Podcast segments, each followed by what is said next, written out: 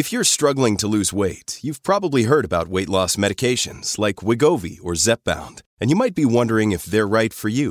Meet PlushCare, a leading telehealth provider with doctors who are there for you day and night to partner with you in your weight loss journey.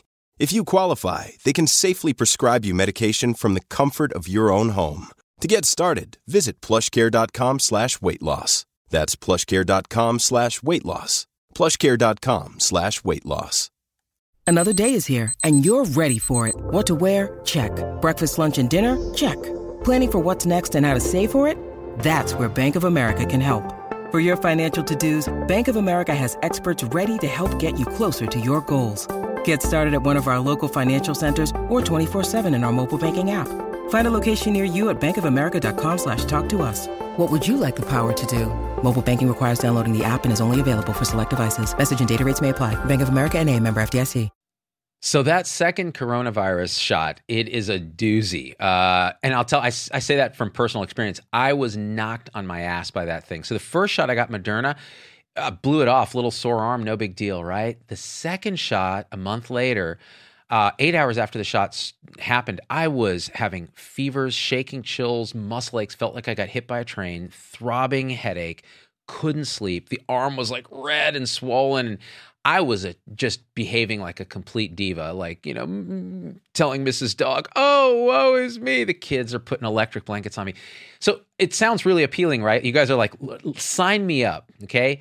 Well, look, for those people who've been lucky enough to get both vaccinations so far of the mRNA vaccines, you kind of know this weird feeling that even though you've gone through this, it means something. It means that your immune system is working. So, what I want to talk about is why we have those effects and what it means, and also whether getting tested for antibodies afterwards to see if you're really immune makes any sense at all. Spoiler alert, it doesn't. All right. So, the way that this thing goes down is like this. And remember, the Moderna shot has a little more volume in it. It's a little higher dosage than the Pfizer, which may explain why in the trials people tended to have a little more side effects with Moderna, right? And again, in the end, it doesn't really make a big difference, but this is how it works. The first time you get that injection, assuming you've never had COVID, which we'll talk about in this show, your immune system is seeing what's being injected in the arm. And what's being injected are these lipid nanoparticles that encase messenger RNA. Now, both of those things are foreign to the human body in the sense that they've been manufactured. In other words, the human body isn't making that exact type of messenger RNA and it isn't making that lipid nanoparticle. So it looks foreign to a part of the immune system that's kind of the the sort of jack of all trades. When something comes that's new, it just activates. And that's the innate immune system. And the way it responds is it sees something foreign and it just goes, okay, fire the torpedoes, right? Everything. And though that response is things like interferons, cytokines, uh, local inflammation, all the kind of things you might see after that injection, some redness, some soreness, um, and a general sense of like, something's not quite right. And that in itself can be enough for some people to trigger the symptoms of headaches, muscle aches, sometimes fevers and chills, even if you've never been exposed to this before. But for most people, it doesn't. Now, come back a month later and what happens is because that messenger RNA has gotten into the cells and it's been converted into spike protein, and then now the immune system has seen this spike protein and it's learned. So B cells, T cells have recognized it and said, okay, next time this happens, we are going ape shit on this. And that's what happens with the second dose. So, first dose, you get that innate immune system kind of fires up. Eh, maybe you have some side effects. Second dose, innate immune system fires up again. Oh, this is back. Mm, let's do the thing we did before. But now you have a clone army of B cells and T cells that are actually sitting there waiting. They're like, okay, we've been activated from the last thing. We've learned what this thing is. If we see it again, we're going to jump on it right away. And they do. So that second shot then reprimes the immune system. Those B cells immediately start producing antibody. And what happened to me is eight hours after the shot, I started feeling the effects that I never felt from the first shot. And that's a sign that, first of all, this thing is working. Second of all, it really boosts and reprimes the immune system so that now the presumption is you're going to get a very powerful and very long lasting, hopefully, immune response the next time you see the real coronavirus, right? Even with the variants, because even with mutations in the spike protein, th- there are so many sites on that protein to which you've generated antibodies. It's a polyclonal response that most likely you're going to end up uh, not at least having some efficacy against even the nastiest variants, uh, variants so far, like the South African variant. And so that second time when you get all those effects, if you frame it mentally as, oh, this thing is kicking in, it's working, my immune system's doing its thing, that is a vastly better framing than, oh my God, I've been poisoned with some kind of toxin that's going to kill me, because it sure feels like that. now, the nice thing is, usually 24, 48 hours later, in fact, almost always, people are like right as rain. Like, I, I when that time period hit, suddenly I was like 100% back to what I was before, because remember, there's no replicating virus driving the symptoms. You don't get the cough and the upper respiratory stuff that keeps driving cytokines and antibodies. So it's this kind of one time priming, right? Now, that brings us to the question of, and, and by the way, I know a lot of people are nervous about getting the vaccine purely because of the side effects that they might experience, right?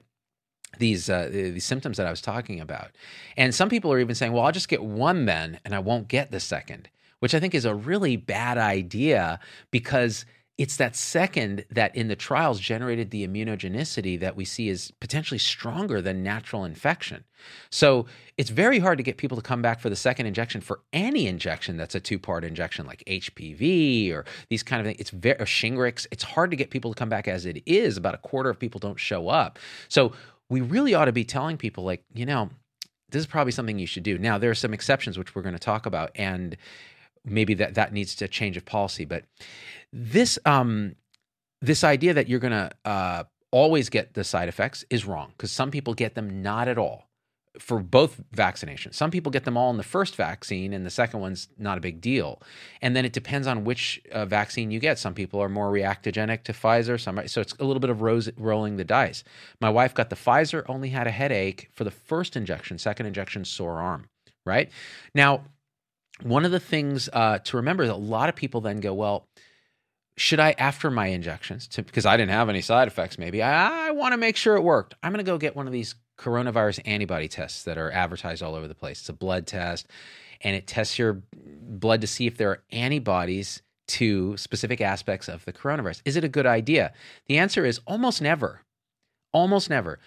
And I'll, I'll tell you why first of all, it depends on what antibody they're testing. So if they test a nucleocapsid antibody on the virus and you've gotten vaccinated, well, you're not vaccinated against the nucleocapsid, you're vaccinated against the spike protein. So it's going to be negative and you're not going to know anything better. If it if it actually tests the IgG for spike protein and you were vaccinated, there's a chance that you don't develop high enough levels of, of the spike protein antibodies to actually trigger the test to be positive. Nobody has correlated test positivity to actual immunity. So it means nothing. The, the, the, likelihood that you're immune from the vaccine is very, very high 95% in the trials because it's not just antibodies. There's memory T cells, there's other aspects of the immune system that are activated and that remain active when you see the actual virus. And so testing your antibody levels, I've had a ton of people message me, oh, I, I got the vaccine, but then I tested my antibodies and they were negative. And it's like, well, we don't know what that means. So don't do it. There's no point. You're just wasting money and wasting a blood draw. And the the other issue is because because we don't have that correlation of what the antibody means to actual immunity, it's not even an immunity passport that they're talking about to have positive antibodies. All the antibodies can tell you is could it be that you were exposed to the virus in the wild? At some point, did you have a brush with this virus, either an asymptomatic infection or a very low inoculum or something that triggered just enough uh, antibody that you're able to detect it? And that can be useful just in terms of epidemiology. So, if you're part of a study to see how many people have actually been exposed versus how many people have been tested with PCR, then it's useful. But otherwise, not much use but there may be another uh, use for it that might come in the future, and it's this, and we don't know yet. So this is still presumptuous. There have been a couple of preprints that have come out. So they haven't been peer reviewed, but they're in medRxiv, and they basically say this: Look, if you actually test people for antibodies prior to giving them the vaccine, and then you study what happens. It turns out that in this small series, about 109 people, say, if they tested negative for um, having any exposure to coronavirus before through these antibodies, and they got the first dose of the vaccine, they had a certain amount of antibody response and a certain amount of symptoms. If they tested positive for antibodies, meaning, hey, at some point they might have been exposed, they didn't even know it, and they get the first dose of the vaccine, they had a massive antibody response, like 10 to 20 times what the person who was never, who had negative antibodies to begin with, had. And that is again an example of immune priming. They were primed by natural infection, got the booster with the first shot, and had this big response, likely with more symptoms too, right? From that first shot, and this 10 to 20 fold higher response in antibodies. And that's good. That's again a good sign. Now, the question becomes should they then get the second shot? When we're limited in the number of shots we can give, and I had Mar- Dr. Marty Makary on the show talking about this, and he advocated that we, you know, we stick to one dose or no dose for people who've been exposed before, and he you know paints a case for this. Paul Offit paints a case for maybe doing the opposite. But they're both they both make valid points. Um, if you then give if you then look at the second dose in people who were never antibody positive, they attain levels that are still below what the booster gave the people who had been exposed to, to, to, the virus initially. So, in other words, you've been exposed to virus, you get the first mRNA vaccine, your antibodies are sky high. They may even be higher, and this is preprint stuff, they may even be higher than a naive person who's never seen virus who gets both shots. So the question then becomes maybe we ought to do some antibody testing to see do you need both? Because then we could save some vaccine. The problem is you got to do a blood test, you got to wait for it to come back. You got to hope it's not false positive, because if it's false positive, which happens with antibody testing, happens with any testing, then you're going to miss out giving that person the second dose and generating durable immunity. And we don't yet have a good commercial measurement for how to test for whether you have durable immunity. You see that the problem here? So, the simplest thing to do in the absence of more understanding and knowledge about it, you still keep sciencing the crap out of it. Simplest thing to do is do the two dose regimen as it was studied in as many people as possible.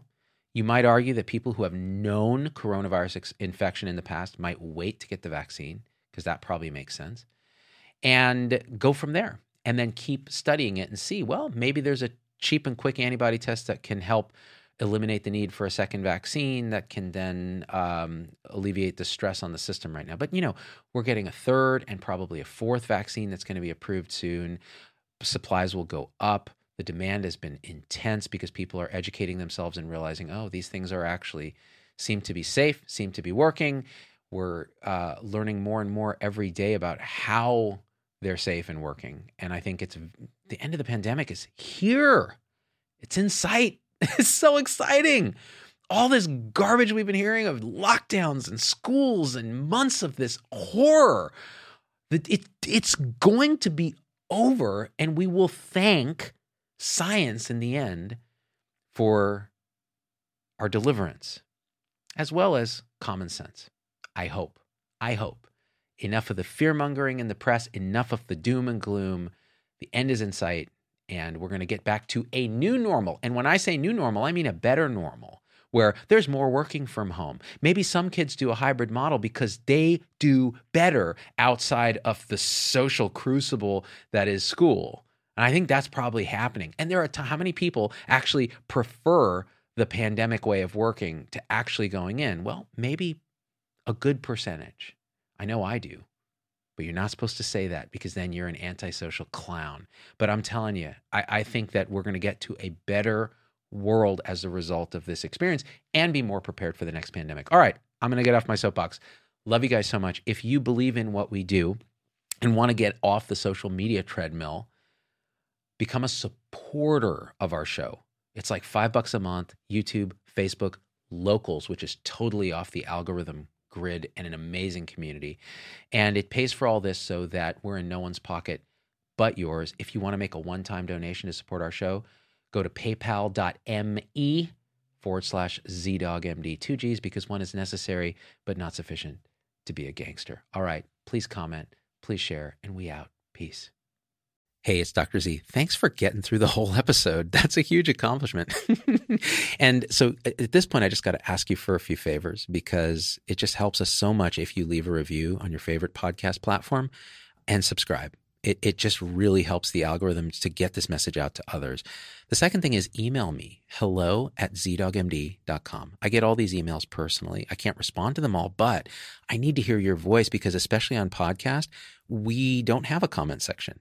And I want to hear how this episode affected you, what you'd like to hear in the future, what you think we got wrong, what we think we got right, anything, anything, or just say hi. So that's really powerful. And the third thing is, financially, it helps us a lot to support the show in any way you can. And if you go to zdoggmd.com forward slash supporters, you can join our supporter tribe on your favorite platform YouTube, Facebook, Instagram, wherever. What that will get you on those platforms is live shows with me that are exclusive for supporters and access to our Zoom meetings where we talk about awakening realization and we share with each other our own experience. It's a powerful group effect. It's a community, really. And we support and love each other and share, again, through our own experience, how we're waking up. So, and that, that ripples out into systems, into transforming healthcare and education and government. So it st- really starts with us. So join us there if you can. Again, zdoggmd.com forward slash supporters. And I'm so grateful to have you with us.